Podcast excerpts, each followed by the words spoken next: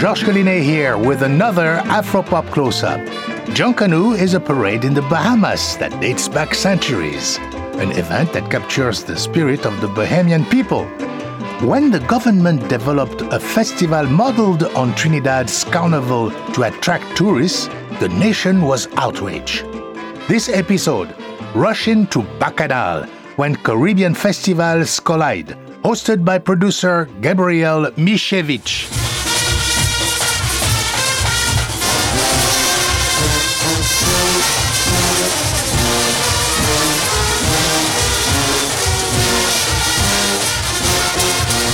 It's 1 a.m. on the morning after Christmas. You're in the middle of a crowd of thousands, standing on bleachers set up on either side of the road in the city center, waiting. You laugh with your friends, peer into the distance to see if you can catch a glimpse of any floats coming your way.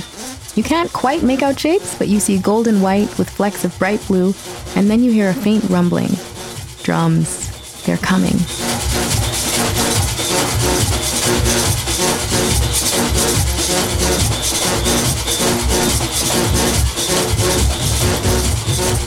The bleachers are alive with movement. You and everyone else are dancing, singing, and cheering, thrilled with the unbelievable show happening live on the street.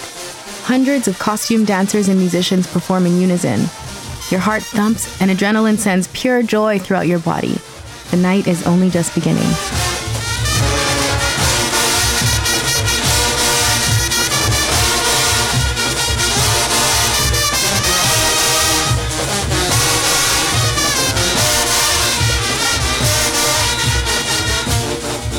Simply, Junkanoo is a street parade in the Bahamas.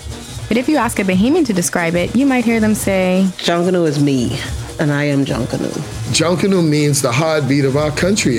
Dum, dum, dum, dum, dum, dum. When that hit my chest, I thought I would have exploded. Junkanoo is more than a rhythm, it's more than that lick. It's a spirituality in the music, and it's live. Junkanoo is a liberating thing, you know.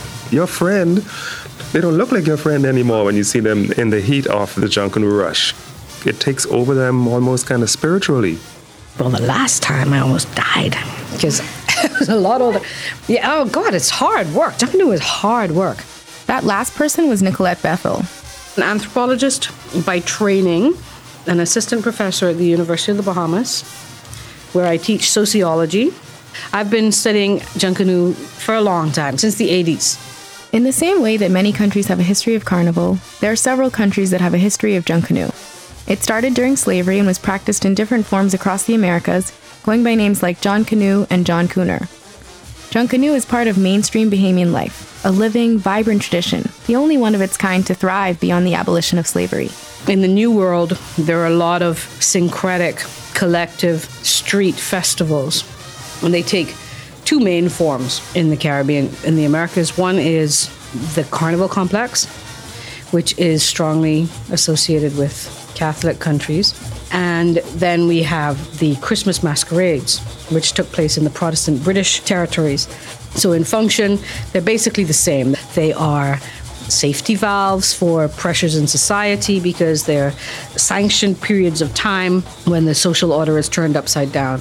And this appears to have been a very important safety valve in societies based on the enslavement of human beings. Though they serve the same purpose, Carnival and Junkanoo emerged and evolved in different ways.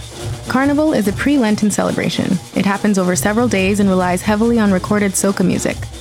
Junkanoo happens during Christmas, is a discreet overnight event, and involves the orchestration of thousands of live performers. Though you can find small Junkanoo rushouts at all kinds of celebrations in schools and at sporting events, the two major parades take place in New Providence, the nation's capital. One on Boxing Day, the day after Christmas, and the other on New Year's Day. It is primarily a competitive event, highly regulated. Participants are organized into categories, most with prizes. Everybody has to be in costume or suffer a penalty, and the largest groups are flanked front and back by brightly decorated floats which go some 18 feet in the air. Groups in the A category must have at least 201 members. Next is the B category with a minimum of 150 members. There are 15 to 20 individuals that come out to every parade and also compete for prizes. And finally, there are fun groups that participate for just that. This is One Family, and you're tuned in to Disney Channel.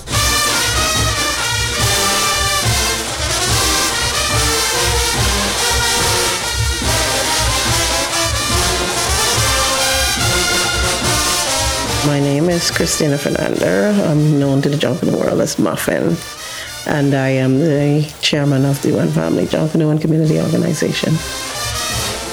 Junkanoo happens at midnight. Well, now it's it has changed for the past, I think, two years. It's now moved back to 10:30 p.m. The parade starts. It ends at 10 a.m. the following morning.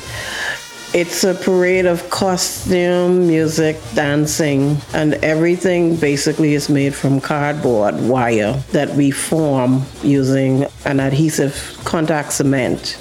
And then we paste them, which is laying crepe paper, strip for strip, over the cardboard. And we, we draw the designs, we color them in, and then we use the decorations. And we form these magnificent pieces, priceless artwork a lot of it goes to waste after the parade is over because we don't have a museum or anywhere to house a lot of it. So a lot of it gets destroyed, which is very sad.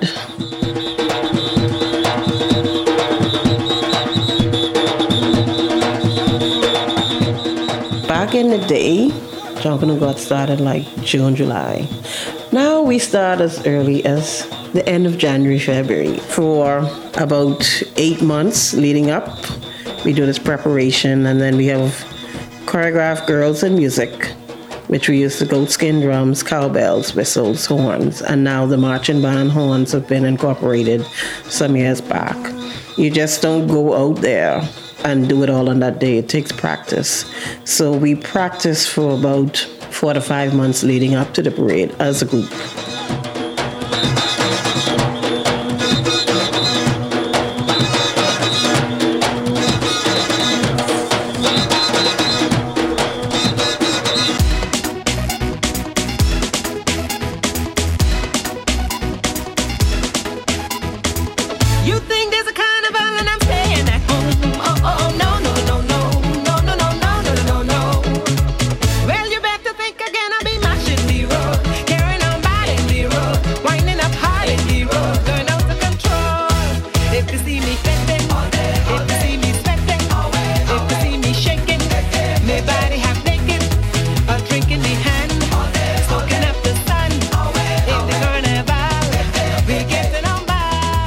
In 2014, then Prime Minister Perry Christie announced something new Bahamas Carnival. He declared his government's intention to hold the first carnival the following year and explained that it would boost the tourism industry and thus the economy. The announcement was met with a firestorm of controversy. People took issue with all sorts of things, from the scanty costumes to the name, later changed to Bahamas Junkanoo Carnival, and of course the music. The fundamental problem was the carnival is an alien tradition and our homegrown Junkanoo was pushed aside. I think Junkanoo Carnival is probably the worst thing that's ever happened to us culturally. That's renowned Bahamian musician Fred Ferguson, who was among the most vocal opponents of Carnival when it was announced. Junkanoo for us has a historic reason. And if we want to do a celebration in a quote unquote carnival style, then I don't see why we didn't take the energy and develop that. And I think Junkanoo Carnival they threw the Junkanoo word in there to kind of appease those of us who are against it. It hasn't missed the mark because the music, even that we focus on during the Junkanoo Carnival, is not our music. Right now, all the music, all dialect has changed, leaning very heavily to Trinidadian. So the terminology that go along with those songs, some of those things, like I say, I'm sure all of us don't know what they mean. We have fetes we do in Bacchanal. I still don't know what Bacchanal means, um, but it's become a regular part of our vocabulary. And hence, that is the reason why I feel that the whole essence of Junkanoo Carnival is not serving what it's supposed to do.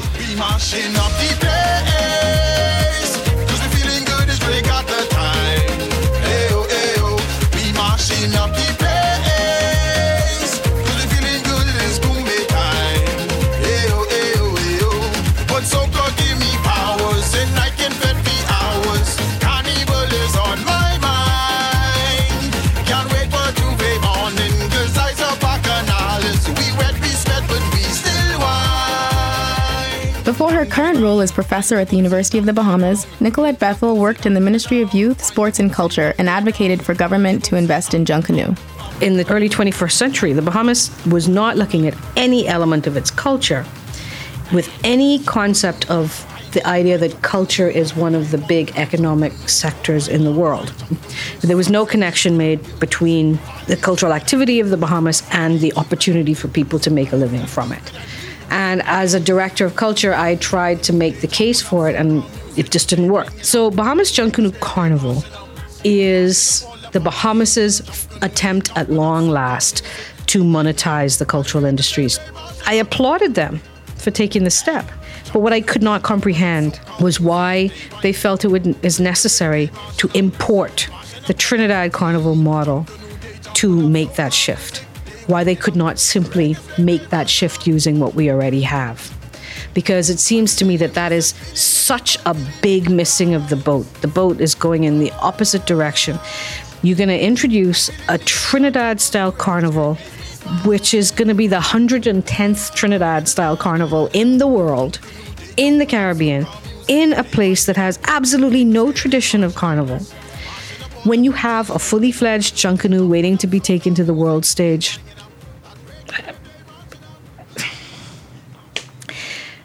I the words fail me and have always failed me in this because I cannot comprehend the rationale.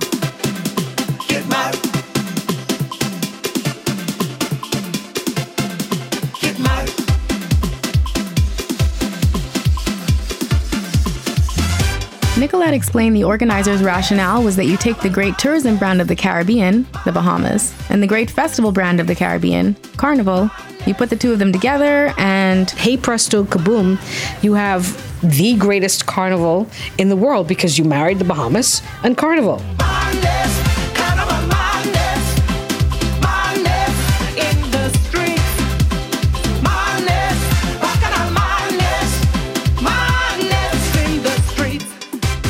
Aside from seeming like a forced marriage, Bahamas Junkanoo Carnival is dependent on major governmental support, and the country was in dire financial straits when it was announced. People were outraged then, as now, that the government could plan a multi million dollar party when economic and social issues were constantly making headlines and when Junkanoo had never received a similar kind of investment. And Junkanoo is expensive. For many years, as Junkanoo Groups, our seed funding was $8,000 but it it cost us some two hundred and something thousand to get to Bay Street for these parades. The prize money, after spending some two hundred thousand dollars, and I mean you soliciting this, and, and that's not even what your members are taking out of their pockets to do decorations because we don't pay for decorations. We just paying for the basics. We have to get cardboard. We have to order contact. We have to bring in rods. We have to get crepe paper. Like our crepe paper costs us some thirteen thousand dollars to purchase and get here. That's every year, and um, the prize money at the end of it is just probably if if you get a first and second or something, you might walk away with sixty thousand after spending two hundred and some thousand. The government two years ago increase the seed funding for Junkanoo from 8,000 to 30. So we got a $22,000 increase after groups were complaining, like, oh, you're giving all this money to Carnival. And now we're getting 30,000 for eight groups and 15 for the B.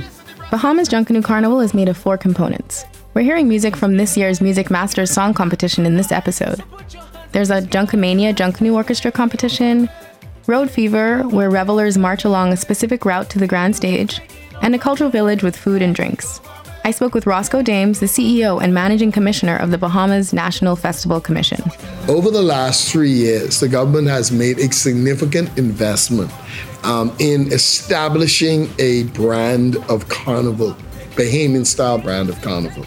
In the first year, we spent somewhere in the region of $12 million Last year we spent in the region of uh, $9 million. And this year our budget has been cut by two thirds, so we're around four to five million dollars in terms of the overall investment. We started out with two venues, three stages, and then we had two stages. Now we're down to one grand stage where we have the three days of activities in Nassau and two days worth of activities in Grand Bahama the weekend before. Jump with the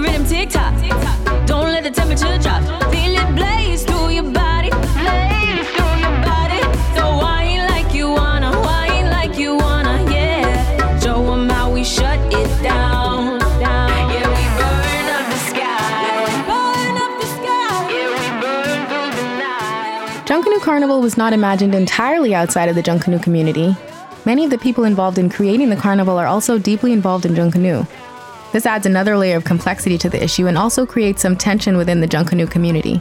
The argument for Carnival was Carnival is going to put the money back into the Junkanoo community because Junkanoo groups can create carnival companies and make money that they can then take and put back into Junkanoo. I did not think that was economically feasible. I still don't think it's economically feasible because the model that they're going with is a typical Trinidadian model of you get your package, which means that you join a group or a company or whatever, a band, you get your costume, you get the fetes. Which, in case you didn't know, are parties that bands throw leading up to the main event. You get whatever. But the cost of a costume in the Bahamas, if it is made in the Bahamas and thereby if it enriches the Bahamian people, the cost of a costume in the Bahamas is incomparable to the cost of the costume anywhere else in the Caribbean. The Bahamas' costume is going to be three times more because we don't produce anything, we import it all I cannot see how economically the thing can survive. So what we have now is we have a governmental investment of about 2 million to two point one million dollars in Junkanoo. We have a Junkanoo participants investment of Junkanoo of ten to twelve million dollars. That's just their labor, and then on top of that, they invest even more. So we have Junkanoo costs the Bahamian people between eighteen and twenty-five million dollars annually but we pay for that willingly. We're paying for that ourselves. While Bahamians pay for Junkanoo out of pocket, Carnival is paid for primarily by taxpayer dollars. Carnival costs the Bahamian taxpayers about 9 to 13 million dollars annually. There's nothing being given in Carnival.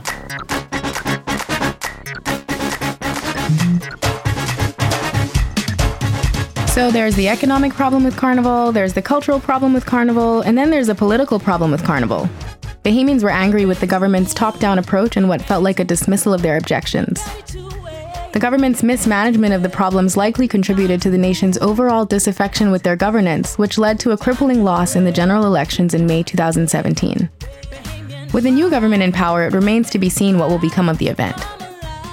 I understand all these issues and was among those upset when Carnival was introduced. But I also think it's a lot of fun. In a country with a floundering entertainment industry, Carnival is an event that thousands of Bahamians look forward to, that creates jobs, that stimulates musicians to write songs, and provides a world class venue where they can perform. I went to a couple of the concerts this year and had a blast. I did notice, however, that most of the attendees were Bahamians, and the stars who drew the crowds were Trinidadian and Jamaican.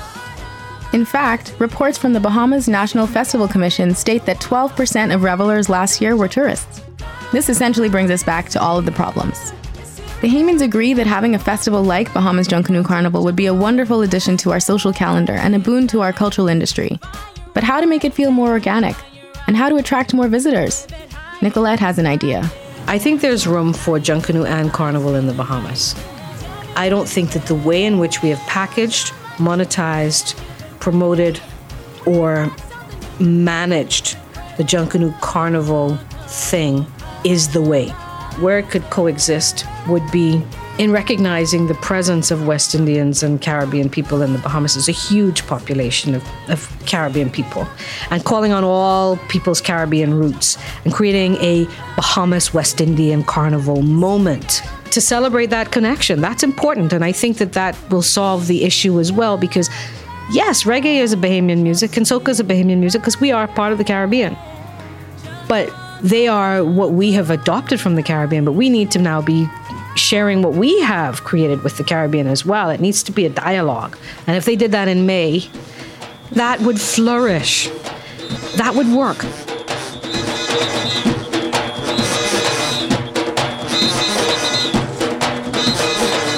Thanks to King of Hearts Media, Thought and Method, the Bahamas National Festival Commission, Nicolette Bethel, Roscoe Dames, Fred Ferguson, Christina Fernander, and Lisa Jane for sharing their time and resources with us. This Afropop Close Up was made possible by a grant from the National Endowment for the Humanities. But to keep this series going, we need your support. Visit afropop.org and make a donation. Every dollar counts. For Afropop Worldwide, I'm Gabrielle Mishevich.